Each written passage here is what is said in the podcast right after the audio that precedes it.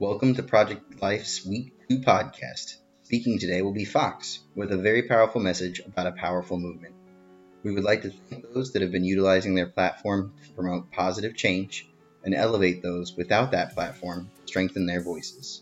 Me Too was created virally in October 2017 as a two word hashtag used on social media to help demonstrate the widespread prevalence of sexual assault and harassment, especially in the workplace. It followed soon after the public revelation of sexual misconduct of allegations against Harvey Weinstein. The phrase long used by social activists activist Tarana Burke to help survivors realize they are not alone. Thank you to Tarana Burke, RAINN, and all sexual abuse organizations.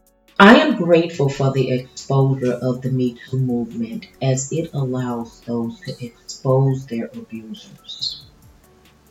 I am grateful for those who have a platform such as Hollywood, who utilize their influence by bringing awareness to demand a change. Acknowledgement to all those in Hollywood who has had the courage to speak out against sexual violence despite any backlash.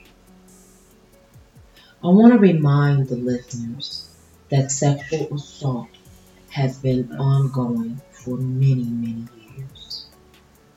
Lay women, women who don't have a Hollywood platform, has suffered sexual assault, and I want to use this platform so that they could strengthen their voices as well. The women who has been sexually assaulted by their mother's boyfriends, uncles, cousins, family, friends, neighbors, teachers, preachers, etc. I want to let you know that you are not alone. Hashtag me too. These men that have sexually assaulted you as a laywoman myself who is not in Hollywood and does not have that platform, when I was assaulted, he was not a Harvey Weinstein, meaning he felt like he didn't have anything to lose. And unlike Harvey Weinstein, he didn't have millions to pay out in restitution or career to lose or family to lose or even a reputation to lose. He simply didn't care. So, what did he care about any repercussions? He never thought he would ever get caught. And probably to this day, he probably has never been caught. In most cases, from a victim standpoint, there's really no one to tell. Because those who are supposed to be responsible for you are not truly listening with the true compassion that is needed. I am raising my awareness because I want to speak for those who have told their mothers, but she didn't believe them, who has told their grandmothers, but they did nothing about it who has told their church members, or even their teachers, or even their friends. And no one wanted the responsibility. As a woman, I definitely can relate to what that feels like.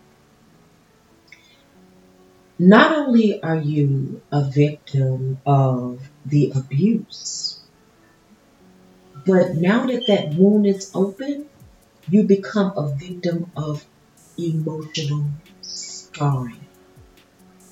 Because the people you have entrusted your life with are not being responsible to help you through a tough, tough time. And that adds to that wound. So now you've been physically, sexually abused, and on top of it, you have been left with an emotional wound to handle something that you are not mentally or emotionally equipped to handle. Usually, this is the case when you're a child and you're not mature about your emotions. That is when the people that are most responsible for you really fail you. I just wanted to let you know, those who do not have a Hollywood platform, that you have a platform to yield your voice, speak your mind, to say what's on your heart, to get it out. Because sometimes that's all that's really needed is to be heard, to get it off your chest, to release that burden. That's tough emotional pressure um, that you hold inside. And this platform allows you to release that. I again, this is Fox. Finally, I've overcome sexual assault. Tune in to the next podcast that you should hear from us next week, Saturday. I encourage you all to stay encouraged.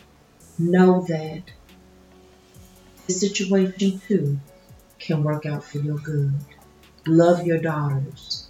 Encourage your sons. Listen to your children. Be an ear for the next woman that needs to get it off her chest. Thank you for tuning into our podcast. Sexual assault is never okay. You have been impacted by sexual assault. We invite you to share your story and interact with us on Twitter at NC Project Life. You can also find us at ncprojectlife.weebly.com. And if you are interested in booking us, please contact us at ncprojectlife at gmail.com.